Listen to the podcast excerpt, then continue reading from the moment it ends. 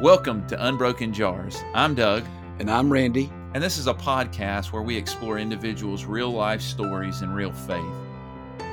You're listening to Unbroken Jars, episode 13 Broken but Beautiful.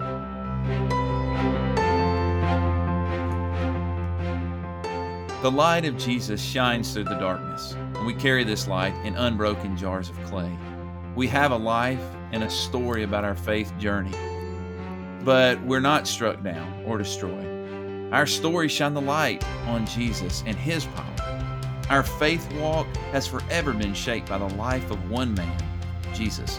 Jesus continues to use real life stories of those around us to mold us. We dive into this world by investigating, interviewing, and walking alongside real people who share their stories, their faith stories of struggle, sin, joy, and victory, and how God is leading them will help shape your faith journey in unbroken jars of clay.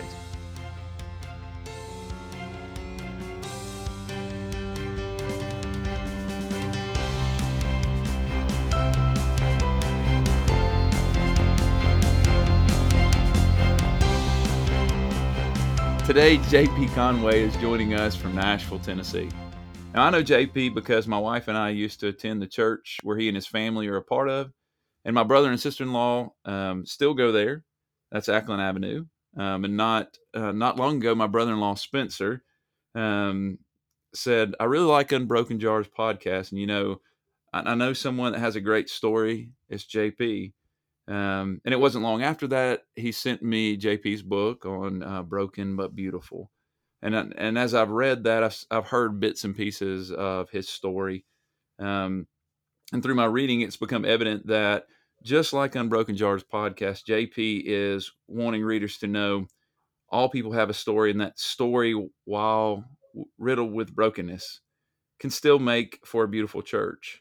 So JP, I want to thank you for taking the time to to join us, and I want to I want to welcome you today to Unbroken Jars. Oh, thanks for having me. JP, maybe just as way of introduction, and and including myself and those listening, because um, we just met today for the first time. Uh, tell us a little bit about your family, and maybe what you're actually doing in Nashville, Tennessee. Kind of what you're, sure, uh, just a little bit of background on the family. Well, I'm married to my wife, Beth. Um, we live in Nashville, Tennessee. She's a biology professor at Lipscomb University. Um, I teach there as well. I'm a faculty affiliate there at Lipscomb, teach some in the theology and ministry department. We have three daughters, and uh, our oldest just became a teenager the other day. So we've got a 13 year old in the house. So our girls are uh-huh. seven, nine, and 13. And so we're in those stages of carpools and gymnastics practice and piano lessons and walks around the neighborhood and like a lot of families we got a quarantine puppy last summer so uh, sucker. Yeah i know i can't believe i fell for that. So that is very much the life stage we're in. I drive the minivan and doing the life. Yeah actually that's funny because uh Randy's son John did like a minivan, a, a minivan dad uh, uh, calendar. Yes, yes. so too bad we didn't we didn't cross that path before with you, man. Could have made the calendar. Made the calendar. Um, yeah. So so you talked about just just briefly before we get in, into this. You, you talked about your wife being in the sciences. Yeah. So I, I read something, and I don't remember where it was and this is kind of jumping ahead, but y'all do some work together on that overseas, right? I mean, you go and do some um, yeah, we balance do. of. So it's we've can you tell of, just a, a, little bit about that? Yeah, sure. So um, with my background being ministry and her background being science, specifically, she's a cancer researcher. Um, we have felt ourselves caught up in a lot of the faith and science conversations, but specifically when those conversations come up, we realize a lot of times we have different concerns uh, of what's going yeah. on in the conversation and like what's really important. I mean, we both believe in truth, we both believe in God, but trying, you know, our fault lines, so to speak, are oftentimes in different places. And uh, Lipscomb has a property in Florence, Italy, and they were trying to get some travel courses and stuff happening. And one day she came home and said, what if we took students over there and we kind of walked the trail of Galileo and we studied Galileo and we talked about faith and science and then we could do some stuff over there that you should just do when you're in Italy, right? So we've done that trip twice and have plans uh, fingers crossed, Lord willing, to do that again this August if if COVID permits. So that would be our third time. So it's a ten day trip, and um, basically our big message with faith and science is you don't have to choose between faith and science. You can have both. And um, right, I would I would assume in Huntsville you have a lot of scientists at your church with the NASA. And yeah, we're filled with them. Yeah, yeah, absolutely. if uh, she'd be right at home here. um, but uh, I, well, I, I appreciate you sharing that because that that wasn't something we pre-planned. But I just thought, man, I thought that was really cool that y'all were doing that because that is they seem to be at odds in theory. So I like that you're partnering them and marrying them um, in, in, a marriage that works out well. um, so so kind of part of this um, that that piques our interest with you is, is, about your childhood, yeah, your upbringing. You you mentioned this a lot in your book, but tell us a little bit about your childhood upbringing and and then specifically uh, mm-hmm. about your mom. Yeah, so I had a very idyllic childhood up until my mother's death. I grew up outside of Nashville, um, kind of in the country back then, and I have a lot of memories of playing barefooted out in the yard with all the neighborhood kids and it seemed like everybody in my world went to school together and went to church together yeah. and uh, i did all the little league sports and went out for ice cream whether we won or lost and just a very mm-hmm. idyllic childhood and then when i was eight years old uh, my family went down to alabama on a labor day weekend to visit my paternal grandfather who had Alzheimer's and was in a facility down there. We'd go down a couple times a year to visit him. And uh, we were just kind of doing a Saturday afternoon drive that Labor Day weekend when we were sideswiped by another vehicle, and uh, my mother was killed instantly.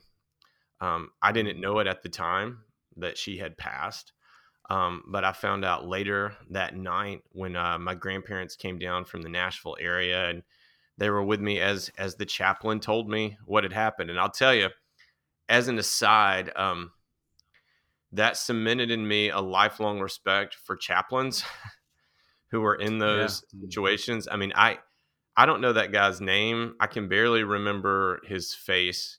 And i'm sure he had hundreds if not thousands of other conversations like that throughout his work. But you know, we show up at times we didn't plan and sometimes deliver bad news, but somebody needs to do that and he did it gracefully. And I don't know, that's just a memory that comes up now of, of how that happened. But I remember, um, you know, a very vulnerable moment for me in, in my, my maternal grandparents were there with me and uh, were hugging on me as I was coming to terms with this news. But I remember um, my instinctive kind of eight year old plea was who's going to be my mother? Mm. and um and i remember mm. my my grandmother hugging on me and saying hey i'm gonna i'm gonna be with you. It's gonna be all right. Um but that that plea kind of very much summarized my childhood. I look back on that now you know. I talk about this with people a lot talking about grief. We process grief in different ways at different stages of our life I have found I process it as a child, I process it as a teenager, I process it as a young adult. Every time one of my daughters hits the age of eight, I process it again, you know. Oh yeah. Oh, wow. But as I look back on it now, it was very much as as my world was rocked, it was okay. The survival instinct took over. So it was like, who's going to be my family? Because I have mm-hmm. to have a family to survive. So who's going to be my family? And I really didn't ask at that point. There weren't a lot of God questions. It wasn't why did God allow this to happen or does God exist? You know, some of that stuff came later. At the point, it was just like, I've got to get to the next day. I've got to get to the next 15 minutes. Where is my support system going to come from? And um, my father was a rock during those those times and I mean, I talk to him almost every day, even now. And uh, my older brother um, was a rock during those times. And, and, then later, I got a pretty amazing stepmother out of all this. But by and large, that question was answered um, through the church. I mean, I just, mm. I think um, most Americans, um, most people in the West have some type of nostalgia for church. And if you get them talking about it, it, will come back. There's a lot of brokenness. There's a lot of bad memories that sometimes people can have about church splits and hypocrisy and different things. But I think there's um, there's a little nostalgia that we all have, and I tell you, my heart comes alive when I think about summer VBS and running around with my friends mm, and yeah. drinking Kool Aid yeah. and having ice cream socials and church camp and all of that.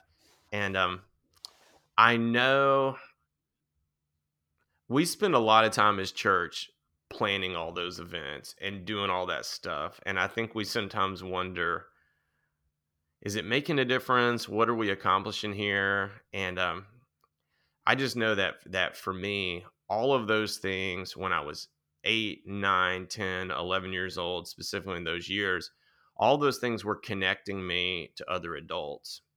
And um, I, I, I tell my students and I, I, I tell young people I, I work with, I say, I feel really blessed because I grew up where hundreds of people thought I was awesome. and mm-hmm. I think a lot of kids sadly grow up and maybe no one thinks they're awesome or just one or two. But I grew up where as soon as the car pulled into the church parking lot, I would jump out of the car and I would run to the door and I would open it. And people would just immediately turn and look and say, Joe Paul, how are you? And I would get all my hugs in and people would pat me on the head and they would teach my Sunday school class. And it's hard for me to think about like one specific person because there were 25, 30, 35 adults probably that singularly invested in me during those years. And so my story is very much the story of the church kind of collectively raising me as their son. Mm. Yeah. That's uh, so. So honestly, that that was part of my next question, and I think maybe you've answered a piece of that, and that is, do you remember what it was like adjusting to not having your mom there? Do you remember that adjustment? Because you, and, and maybe you back this up just a little bit because obviously you figured out the answer going mm-hmm. through that part of it, um, and I'm sure later on that affects where you are right now, which is where we'll get to. But I'm interested to know after you lost your mom. You talked about the chaplain. You spoke to that when he mm-hmm. came in, and and the impact that uh, that that had, and, and what respect you have for chaplains now. And I can't imagine walking into that scenario.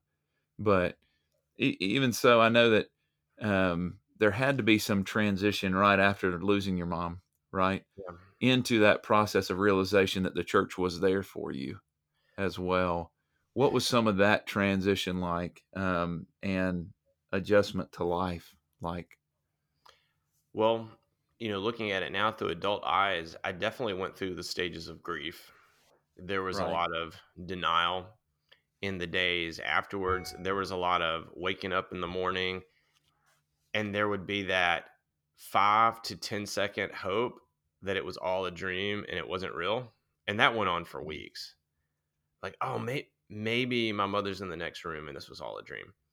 And yeah. so there, there was a lot of denial. There was a lot of negotiating. There was a lot of, um, in my head, I would spend a lot of time going back in time.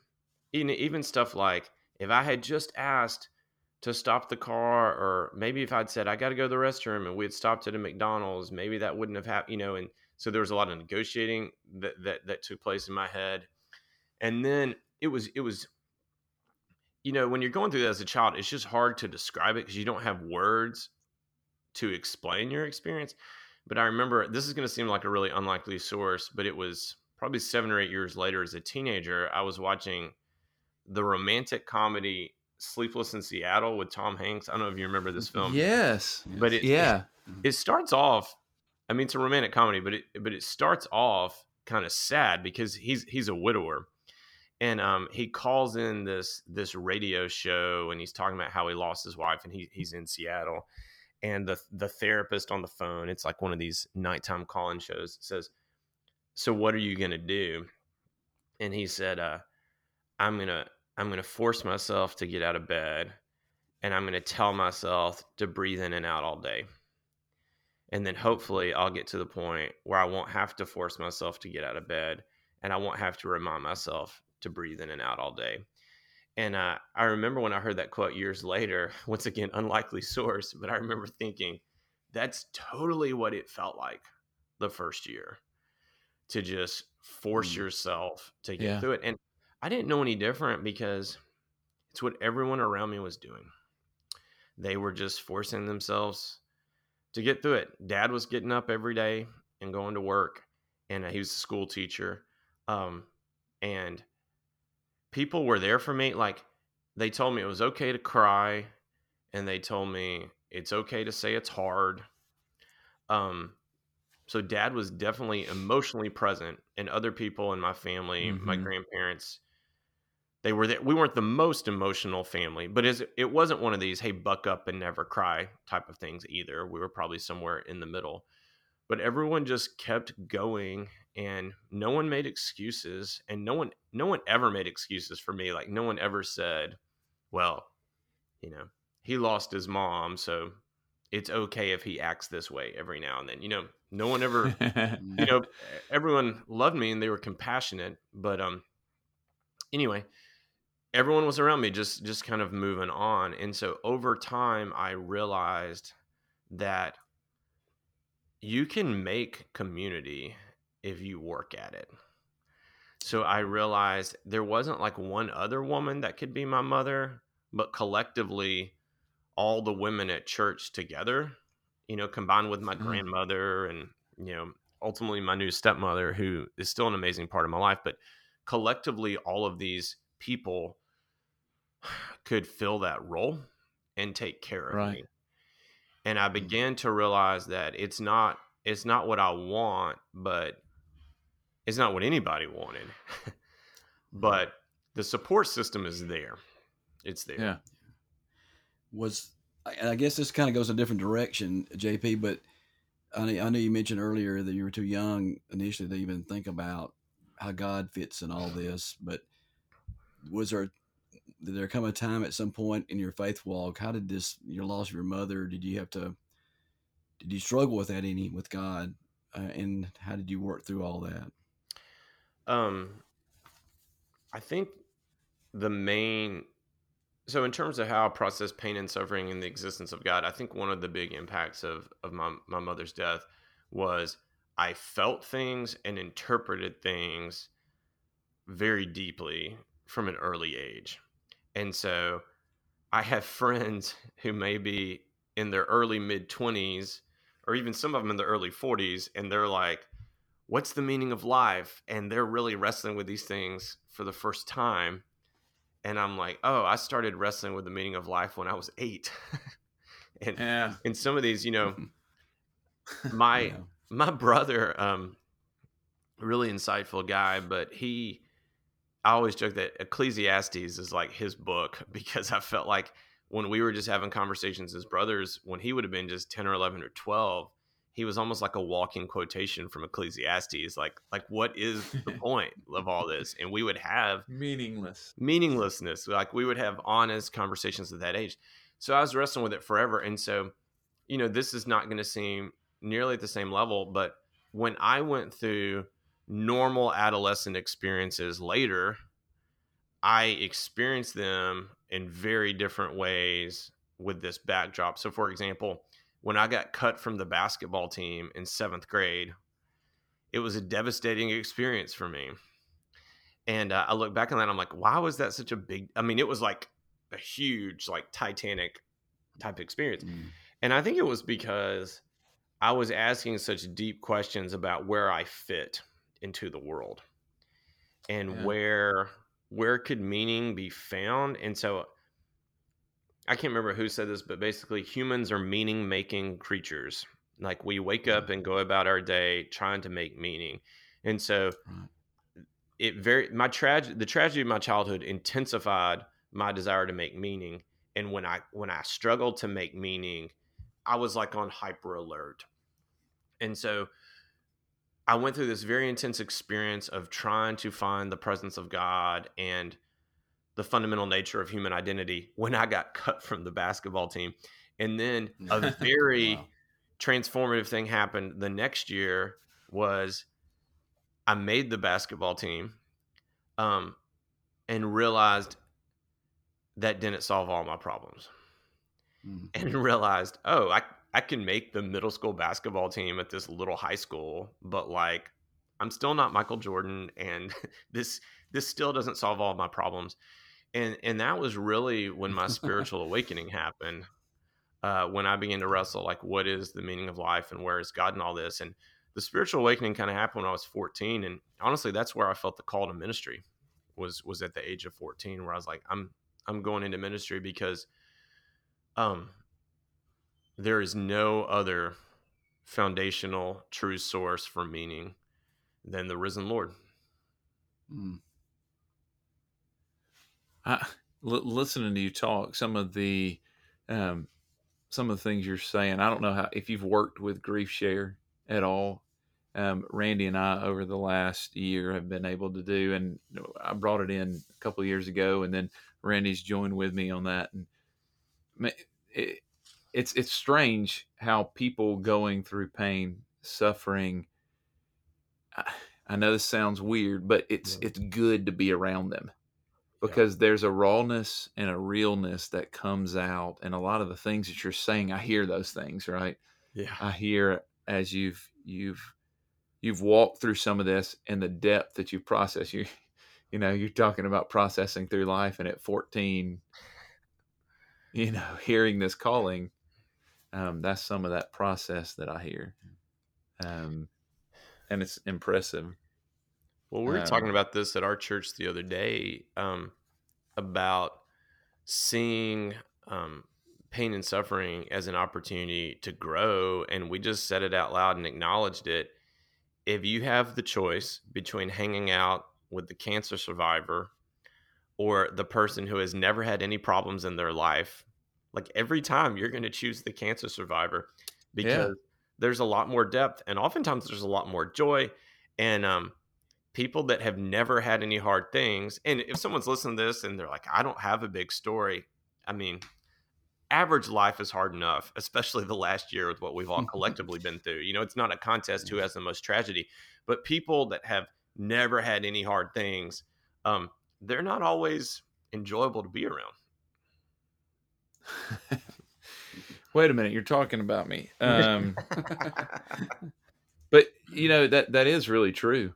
Uh, it, it, strangely enough, that is part of what the appeal is, even for this podcast, for your book, mm-hmm. is there's a realization that that when people have been through, especially strenuous life events, whether that be loss of someone or or tragedy in their own life or addiction or just struggle you it's it's almost like this contrast of good and evil put side by side and it's mm. so much easier to realize the good yeah. uh, when they're when they're placed like that um, and it, it's it really is true that I, I, prefer to be around people not like me um, well, uh, part, when you look but yeah go ahead sorry jp well part of it too is i don't mean to imply that people that figure out how to get through pain and suffering are in some ways tougher. Like I never fell for the narrative of pull yourself up by your own bootstraps or toughen up and you'll get through it. I knew mm-hmm. instantly as an 8-year-old I can't go get through this on my own. And I I never tried to get through it on my own. Like we have to have each other to get through it like we're social creatures I've yeah. always felt like I had a deep need for community. And because of my experience with saying, I'm going to, I'm going to lean on this community and then them being there for me, it, it wove into me this deep trust in community uh, where sadly other friends of mine because of their experiences sometimes sadly because of abuse and other things they have a default suspicion towards community and i understand how they get there but I feel very blessed because for me, it was a default trust towards community. And even now, when community fails me, I'm like, ah, that's that's an aberration. Like over time, community will be there for me, and I just I keep investing, I keep trusting, and that's how it's worked in my life. Yeah, I I see that.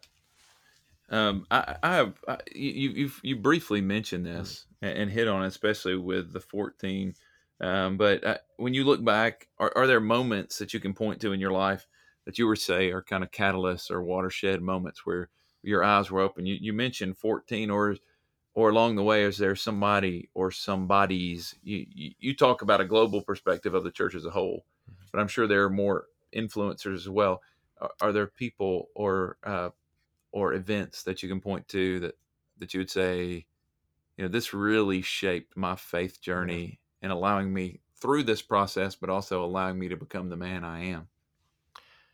I think of two particular stories. One is so three years after I lost my mother, my dad remarried. Um, wonderful stepmother. Got two stepbrothers out of that deal that, you know, are still a very active part of my life. And growing up in a blended family, I learned, um, well, I have friends that in their 20s, they're like, oh, I finally came to terms with the fact that my family's not perfect. And I'm like, oh, I've always known that because in a blended family, you come into it saying, oh, man, we are not perfect. And we, we know that going in. And, you know, there's a band aid on it from the very beginning.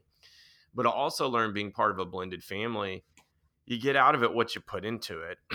and if you mm. invest, in it and you learn to accept people despite their flaws um, and you say we're just going to keep pretending like we're real family. We're not real family. Like we're not biologically related. But we're just going to keep pretending that we are and we're going to keep acting like we are and someday it won't be pretending because we'll actually be family.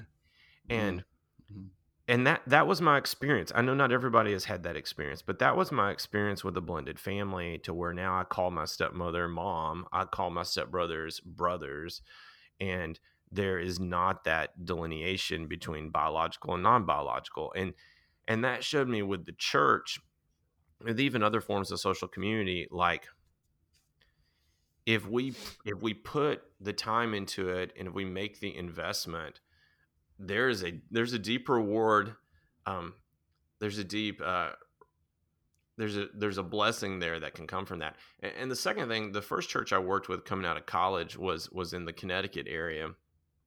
And that was the first church i had been at. I was a youth minister and that was the first church i'd been at where there were a lot of people that came to the church without their family. I had grown up at a church where mm, most yeah. people came to church as family units and then they sat yeah. as family units. This church, a lot of kids, I, I, remember I did the math on it and it was about half of my youth group came to church with both biological parents.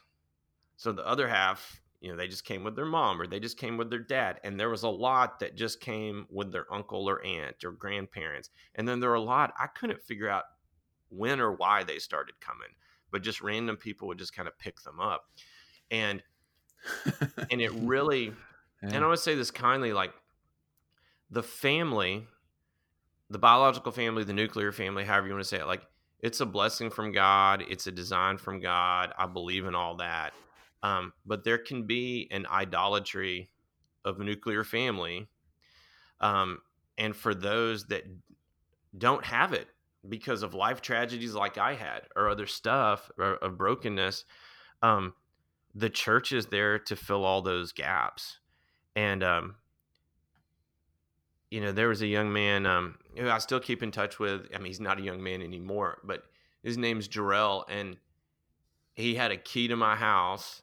And uh, he would always call me dad um, when I was mm. his youth minister. And those of you that have had those experiences, like, that was a transformative experience because I was like, this is evidence yet again that when biological family, for a million different reasons, fails, um, the church is there to fill in those gaps, and it's real and it's powerful, and it's not just a romantic thing in the Book of Acts. Like it's something we can actually access now.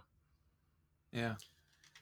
I know, I know you this you've got this book out, uh, JP. We've alluded to it a couple times, "Broken but Beautiful," and we're talking about the church. But what would you say? You know, maybe there's some listeners out there that have been hurt by the church, mm-hmm. been disillusioned by the church. Um, how do you? What was what would be some things you might say to them to say, "Hey, there's still beauty there, and there's still meaning there for you." Yeah, the first thing I'd want to say is just I'm really sorry. I'm really sorry for the things that people have experienced. And you mentioned GriefShare a moment ago and just the overall idea of grief. Like my first instinct when because as a minister, you guys probably know this too, like when I rub elbows with people in the community and they find out I'm a I'm a minister, um, they then they want to tell me all their thoughts on church and at least half the time it's not very good. Yeah yeah and um, that's true. and so there's a defensive spirit that creeps up in me where i want to defend the church and i've never found that to be helpful. Um, but instead i just want to grieve with people and just tell mm-hmm. them how sorry i am. And part of this i cut my teeth in ministry. Once again my, my first ministry was a church in Connecticut that was grieving because I followed a minister that had a public moral failure. And so I entered mm. that church in a time of grief. And then, right as I enter, the Boston Globe is breaking the Catholic priest abuse scandal in New England. And it's a very predominantly Catholic area. Whether you're Catholic or not, just the Catholic Church kind of shapes the overall religious vibe. And there was just grief everywhere and I, all of a sudden I was like, oh, the profession I've gotten myself into is no longer a trusted profession. And just wanting to grieve with people and just say, hey, I understand the brokenness. And so, and you ask what what I would say to people. You know, what I do in the book is the first third of the book just acknowledge all the brokenness and admit the brokenness. And I've had a lot of people a lot of people get nervous about, well, you know, I don't want to just pile on. Like it feels awkward to talk bad about the church. We just need to name it. But then, yeah, I think if we transition, I think if we have a historical awareness and if we were just doing a pro con list and we had two columns on a piece of paper, I have friends argue with me about this. The pros of the church outweigh the cons like when we do the math because you know a friend of mine like wants to say well how we have the inquisition and all these wars and i'm like yeah but christians invented the hospitals and fundamentally changed how we look at healthcare. And then i have another friend that says well the christians perpetuated slavery. And then i would say yeah but the christians also abolished slavery. You know so it's like we we have two sides exactly. of this list and jockeying back and forth and um i mean i had students disagree with me on this just recently but I think the pros outweigh the cons at the end of the day. And so, and when I ask people to share their experiences with the good and bad of church, I find that those experiences are often connected. And maybe this goes back to some of my childhood experiences, but when you endure the bad, when you persevere through the broken in community, it becomes beautiful. And so some of my closest friendships um, are with people from churches from seasons where we endured a church split. But mm. I made it through it with this group of people, or there was a public moral failure by one of the ministers or one of the church leaders, or someone left their wife, or someone spent time in prison. Like, but we made it through it together. We persevered and even though it was a broken experience there was a beauty that came out of that yeah i i haven't had a chance to read the book yet uh, jp but uh, i'm sure i mean I, I've seen the cover; it looks great, uh, and and uh, but I did. I was perusing through it, and, and, there's some, some really good stuff there, and I'm planning on reading it uh, next year. And so, if people want to get a copy of your book, where they find that? Also, your work that you're doing, uh, you have like a website, a Facebook page that maybe people have want to get more information to get, go to.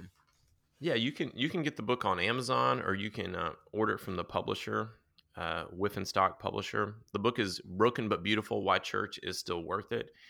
And to continue this conversation, because eh, as I as I started talking about the book with people and have been speaking on this topic for about two years now, I just found that there were so many people that said, "Finally, someone's admitting it's broken." And then there's another group of people saying, finally, someone's finally acknowledging it's beautiful. It's not just broken. And, and um, I found that people were really energized by this conversation. So my friend Drew, who's also a minister here in Nashville, we started a podcast um, some months ago where we just have people come on and talk about the broken and the beautiful parts of their church experience.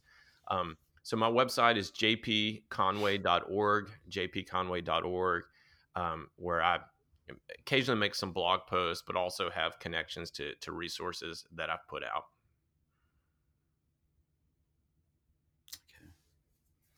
JP, I, I appreciate what you're doing, and and, and part of this is mm. is the interaction I have with both young adults and just church people.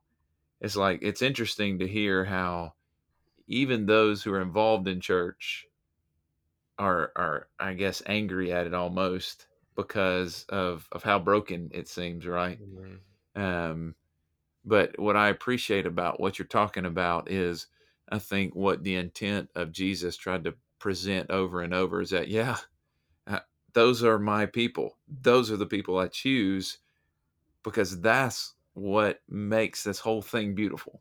Yeah.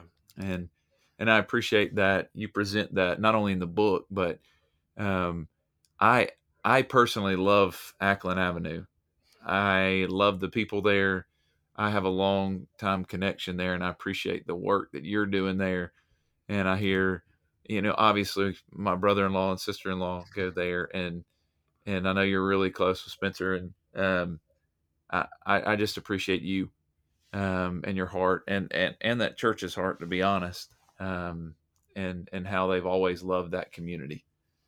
Well, um, I it's kind of you to say that, and you mentioned working with young people. You know, one of one of the things I've I've realized just the last couple of years, like I grew up hearing how great the church was. Now, oftentimes that might have been slightly sectarian, but I grew up with a lot of how great the church was. And then I think some people, there was a corrective where people said, maybe we're talking about the church more than Jesus. So let's just, let's yeah. talk about Jesus instead of the church. But here's what I've discovered college students, they've grown up hearing about Jesus. They haven't heard much about the church. And so when I stand yeah. up and say, the church is the greatest social movement the world has ever known. No one has ever told them that. and so there's a lot of opportunity there to to it's a Jesus first message, but I think there's an opportunity to teach and talk about church to young people in ways that they've never heard and I'm really excited about it. Yeah. Well again, I appreciate you coming on. I I just want to take um one minute, I I I just love to to pray, pray a blessing over what the work you're doing, pray a blessing over you and your family. Let's just pray. God, we uh, I'm grateful for JP. I'm grateful for the work that you've chosen him to do. I'm grateful for the story that he have as as difficult as it has been growing up, and the experiences that he had. I'm I'm glad that you chose him um, because um, because of the words he's speaking now of of of the beautiful nature of the church for which you intended and which has been used, even though it's been broken at times. Um, Father, we're thankful for all the stories that we have and and how you uh, choose to use all of them. Uh, we're thankful for life. We just pray a special blessing over JP and his family. Pray for the work that they're doing both in Nashville, um, on the campus at Lipscomb, and in Italy as well. We just pray that your hands are all over everything that they touch. Um, we're thankful for your love in Jesus' name. Amen. Amen. Amen. Again, we want to thank you for being here. Our stories of brokenness and struggle and failures and sin um, help help others know that they're not alone. And and while um, we as a church are imperfect and broken, God has the ability to take our stories and make it into a story that shines a light back on Jesus. And that that's a beautiful thing. Um, it's our hope that the people listening to this will find confidence in knowing that God can and will use your story if you're willing to share it. Thank you for listening today. We appreciate your comments and feedback on Unbroken Jars podcast. Please understand that our goal is always to honor God by the experiences of real life stories and real faith that you hear on this podcast. May God bless your life as you live out your story of real faith in your own settings.